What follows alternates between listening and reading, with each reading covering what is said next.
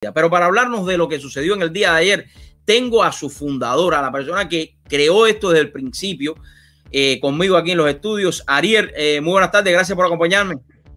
Hola, Ariel, buenas tardes, gracias. Menos mal que no le pusiste Ariel Fernández, ¿no? ¿Cuál es el apellido tuyo? Martínez, Martínez. Bueno, no hubiera estado confusa la cosa.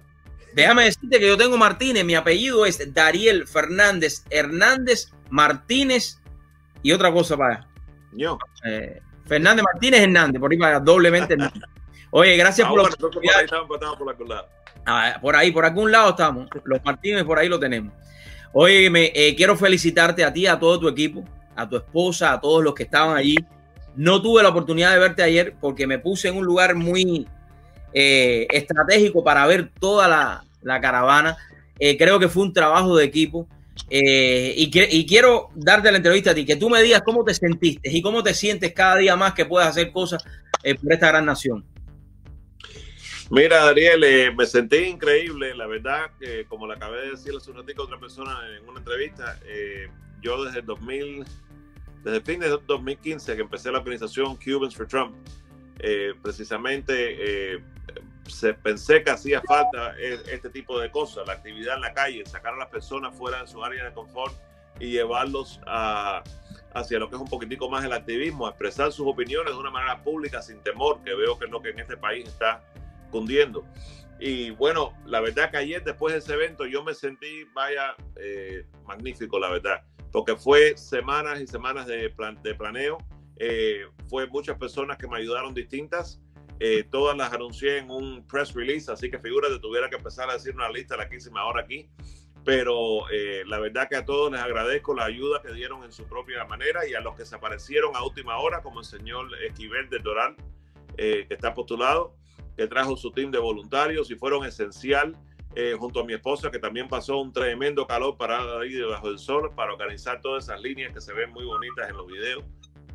vaya, fue un, un trabajo absolutamente increíble y, estoy más que satisfecho porque enseña la realidad, enseña las encuestas.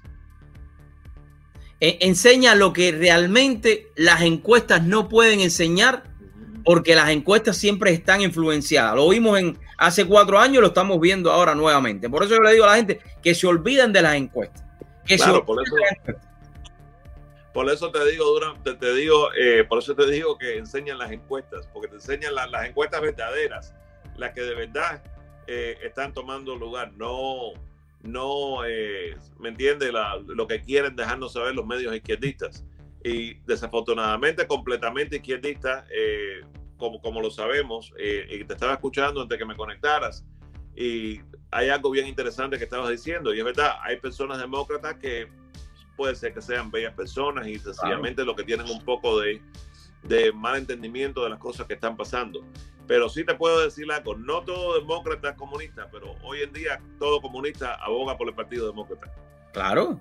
No, no, yo lo, yo lo digo porque yo tengo muy buenos amigos eh, demócratas que este año no van a votar demócrata porque van a votar por la libertad de los Estados Unidos. Y eso es lo que se está poniendo en riesgo en estos momentos.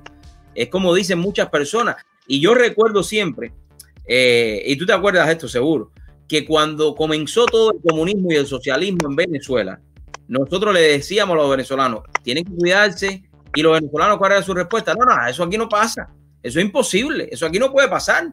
Eso no puede pasar en los Estados Unidos, que en un aula, hoy por hoy, en el condado de Miami-Dade, hay una foto de Che y haya un símbolo del comunismo, y está pasando.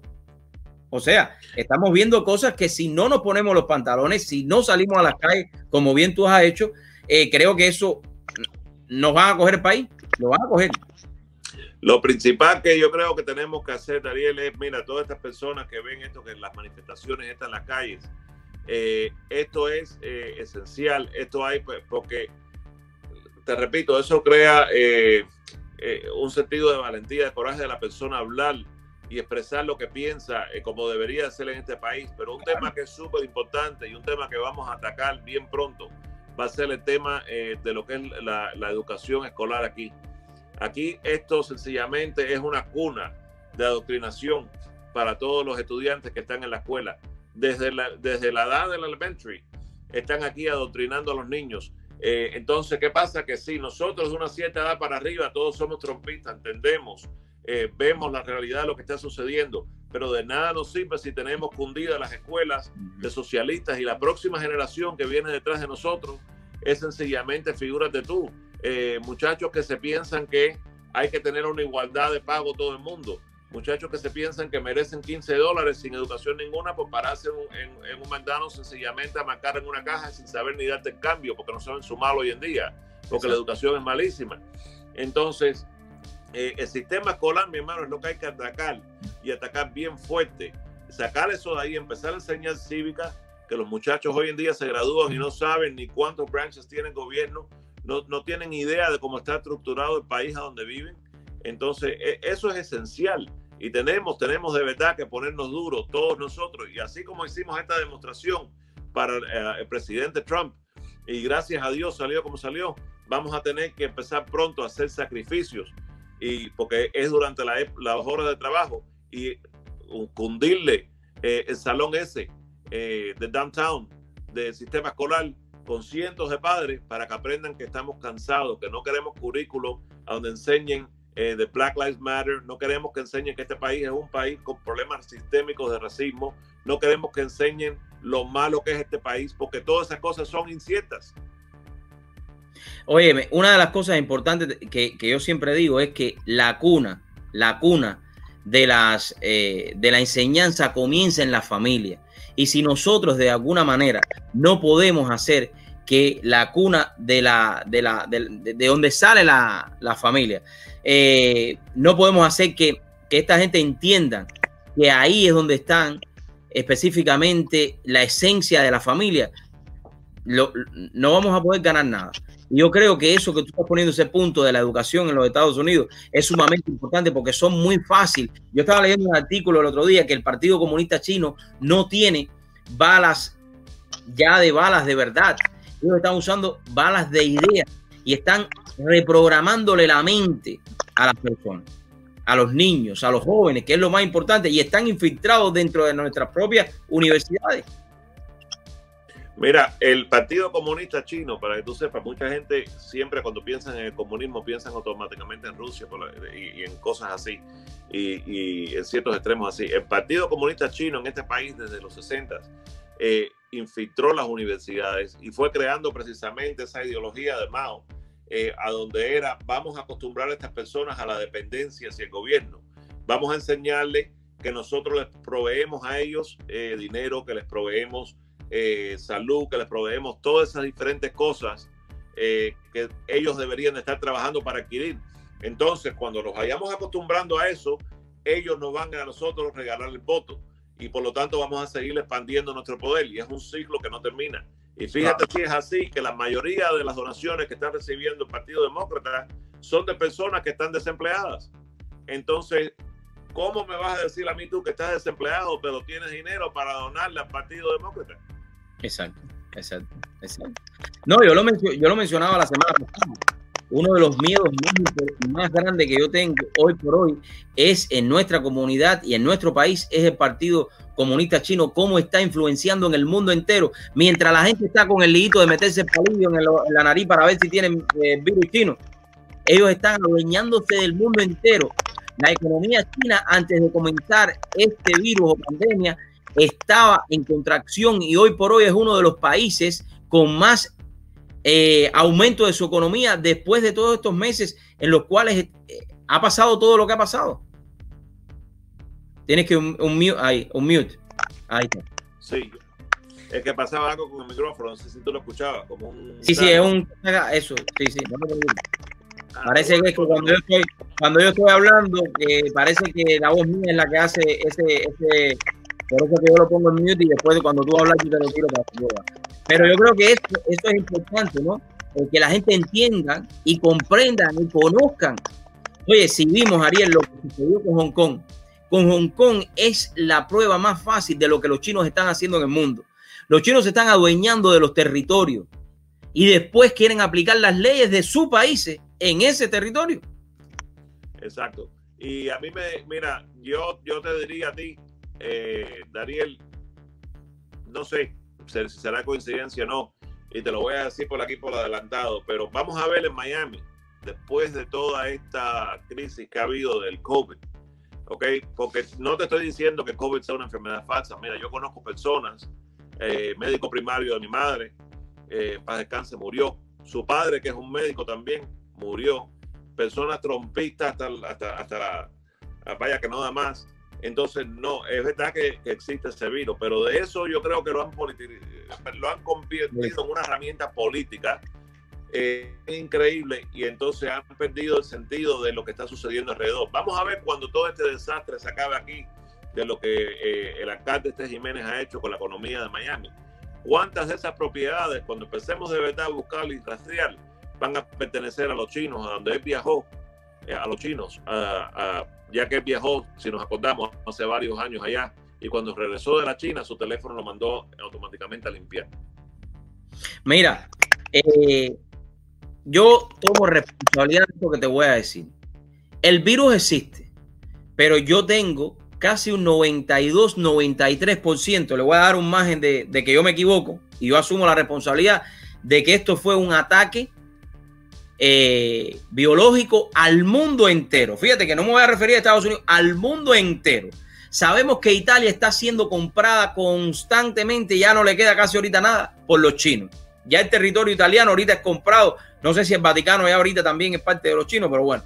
Las grandes economías, las grandes compañías italianas son chinas. Ya, eh, por ahí voy a empezar.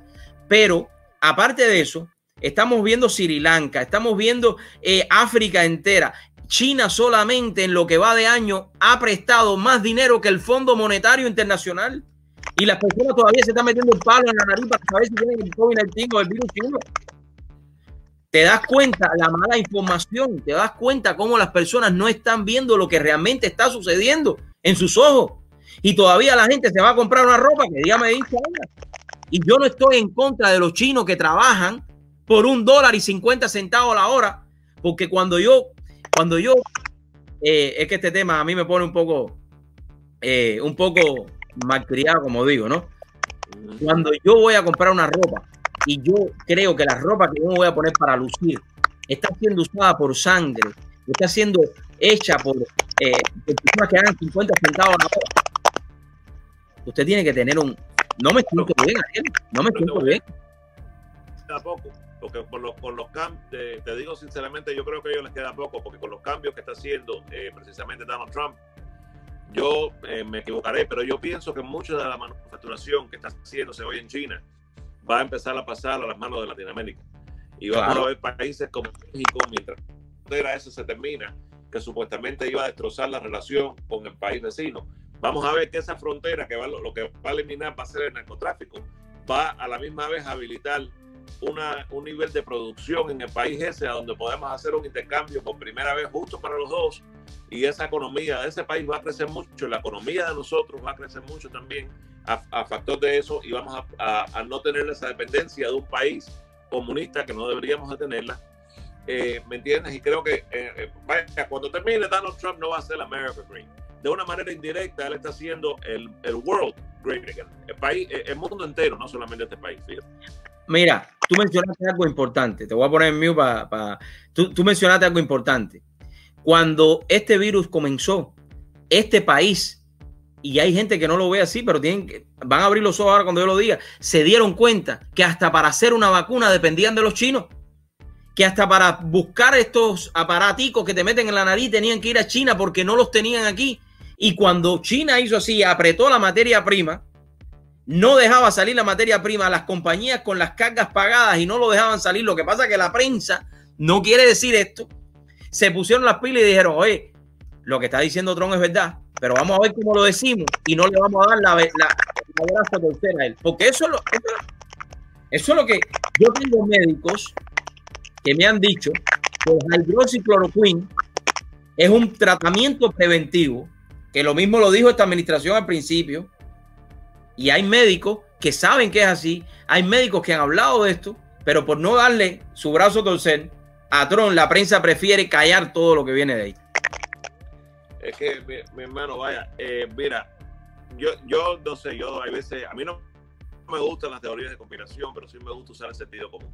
Entonces, si nos están diciendo que hay un virus que puede vivir supuestamente días, días en una superficie, vamos a suponer, eh, yo no sé cuál es el apuro del pueblo en nada más que la primera vez que estornuda ir a correr a poner tu palito por la nariz, que te lo están mandando de la China, a donde te pueden de verdad poner el virus en el mismo palito, que no estoy diciendo que sea así, pero vaya, digo yo, usando un poco de sentido común, me lo están dando de un país a donde está, tú sabes, a donde precisamente lo que quieren es tumbarles gigantes, quieren tumbarnos, y yo me voy a meter el palito chino en la naricita, hacerme la prueba, porque estornudé una vez, porque ya ahora, para que tú sepas, Ariel, ahora nadie tiene catarro. No, nadie. Ya, ya tuberculosis en este país se acabó. Ya, ¿me entiendes? Ya eso no existe. Ahora es COVID. Todo. Yo, eh, uno de los mayores problemas que va a haber ahora, Ariel, y, y esto tú lo sabes bien, las personas que tuvieron enfermedades existentes que no estuvieron atendiéndose en estos cuatro meses porque tenían miedo de ir al hospital, esas enfermedades nunca se las atendieron por miedo y porque los hospitales supuestamente estaban enfocados en el virus chino. Ahora está habiendo un incremento de esas más enfermedades porque fueron personas que a veces se tenían que hacer una operación, no se la pudieron hacer, se complicaron en el tiempo. Y es lo que tú decías, eh, casi, casi el 98% de todo que entra en un hospital sale con el COVID-19. Y eso no lo digo yo, ahí están, ahí están. Por eso yo digo, si yo no estoy enfermo, aquí que no me venga a decir todo el mundo que cuando están enfermos, al momento que ya tienen un poquito de dolor de cabeza, van para el médico. Eso es una mentira. Porque aquí nadie va para el médico cuando le dan dolorcito de cabeza.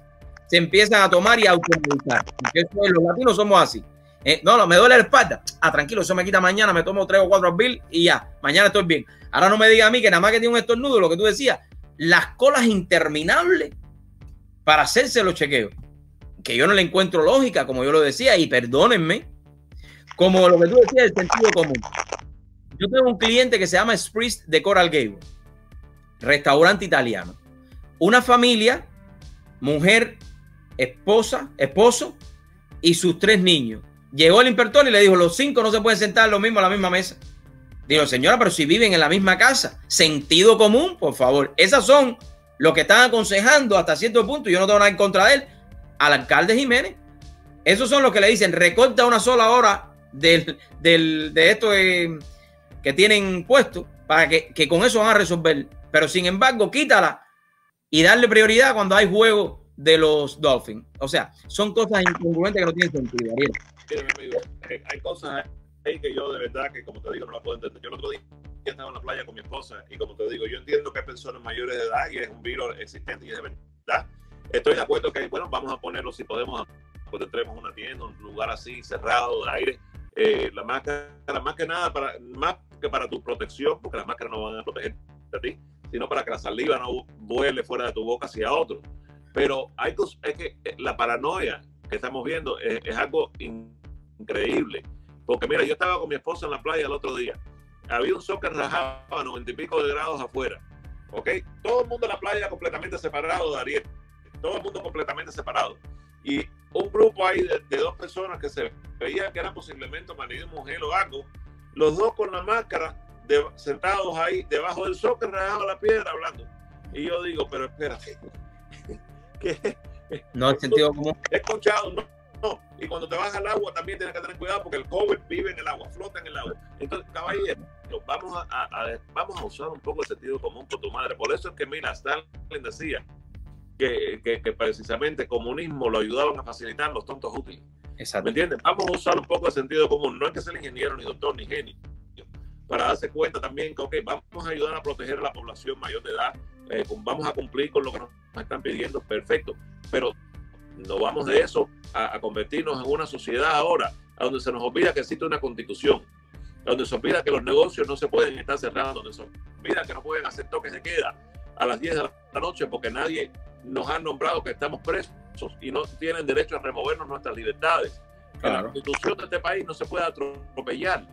Eso precisamente es el propósito de la caravana ayer, enseñarle al gobierno que lo que nosotros teníamos en ese parque, te voy a decir algo, Daniel, la gente no se da cuenta, eh, y no piensan de esa manera. Pero lo que había en ese parque ayer, cuando, tú cuando yo miro para atrás, tú sabes lo que yo veo. Yo veo precisamente en la segunda enmienda de este país, veo un ejército. ¿Ok? Es lo que veo. Veo algo que veo a personas y veo a grupos que no van a permitir un comunismo en este país. Claro. Veo personas que decimos, hasta aquí llegó. ¿Me entiendes? Hasta aquí llegó. Y Trump, eh, como me dicen, ¿por qué Trump? ¿Cuál es la locura? Ustedes están obsesionados, como me han dicho personas.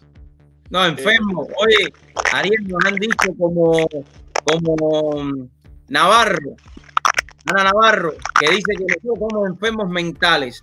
Yo le dije, Ana, que está enfermo mental eres tú, enferma por el dinero, que es lo único que te une. No, nosotros no somos unos enfermos mentales, lo que ella es una descarada, que son dos cosas distintas. Está eh, posando como algo que no es en un partido que no pertenece. ¿Me entiendes?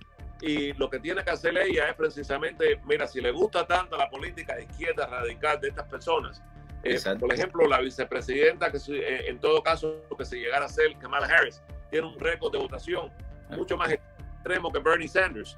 ¿Ok? Si le gusta tanto esa, esa señora, porque no se monta su, tú sabes, un avioncito y se toma un, unas vacaciones de, de, un añito a Cuba o a Venezuela. Y entonces que regresa aquí de nuevo cuando se le refresca la nunca, Nunca, mentira, eso. Tú sabes que, tú sabes que los extremistas comunistas les gustan vivir bien, hablar y hablar y no trabajar. Mira el distrito de ella en California cómo está. Ya con eso puedo decirlo todo. Ya. No, todo el mundo con máscara, pero yo me voy a perder. Eh, no, no, ni hablar de ese tema. ni hablar de... como, como, decía Fidel, ama para qué, ¿no? La revolución te protege. Así mismo. Ama para quién, para nadie, pero para él sí. Así mismo digo, así mismo. ¿Qué nos queda, Ariel? Un resumen, que no te quiero tomar tanto tiempo tampoco. ¿Qué le puede decir a la comunidad eh, en este momento? Bueno, nada, que como siempre la comunidad de Miami Dade, de Miami Dade, los que estuvieron ahí ayer, los que tienen como y están despertándose y tienen una valentía más, eh, tienen una valentía más de la que sentían en el 2016, eh, ahora en el 2020 saben que la meta final es llevar a Donald Trump a la victoria, no por Donald Trump como el hombre, pero por lo que Donald Trump representa, que es el pare al socialismo que viene a este país. Les digo a ellos muchas gracias, estoy muy orgulloso de todo el que vino, gracias a todos los coordinadores que nos ayudaron a, a hacer este evento eh, un éxito y que como siempre dije ayer en el evento y lo diré en toda entrevista que haga, esto eh, Ariel Martínez no lo hizo, no lo hizo nadie individual. Esta es la voluntad de Dios que estas personas estén ahí y como siempre que la gloria sea de él. Oye, y me llamó mucho la atención que te quería decir, muchas familias, niños, gente joven, era lo que también había ahí, ¿ok? Eran familias, eh, no era que estaba Chucho, so no, no, eran familias, eran más, yo me atrevería a decir que había más de 4.000 automóviles ahí pasaron por delante de mí. Me atrevería a decir. Mira, si te puedo decir una última cosa, Ariel, eh, mi esposa eh, dice que ella, cuando llegamos a la casa, dice que, por cierto, mi esposa fue una persona íntegra en ayudarme a esto, eh, también en, su, en, compartirlo en su página y con su audiencia y con todas las personas. Y mi esposa dijo algo bien interesante, que, que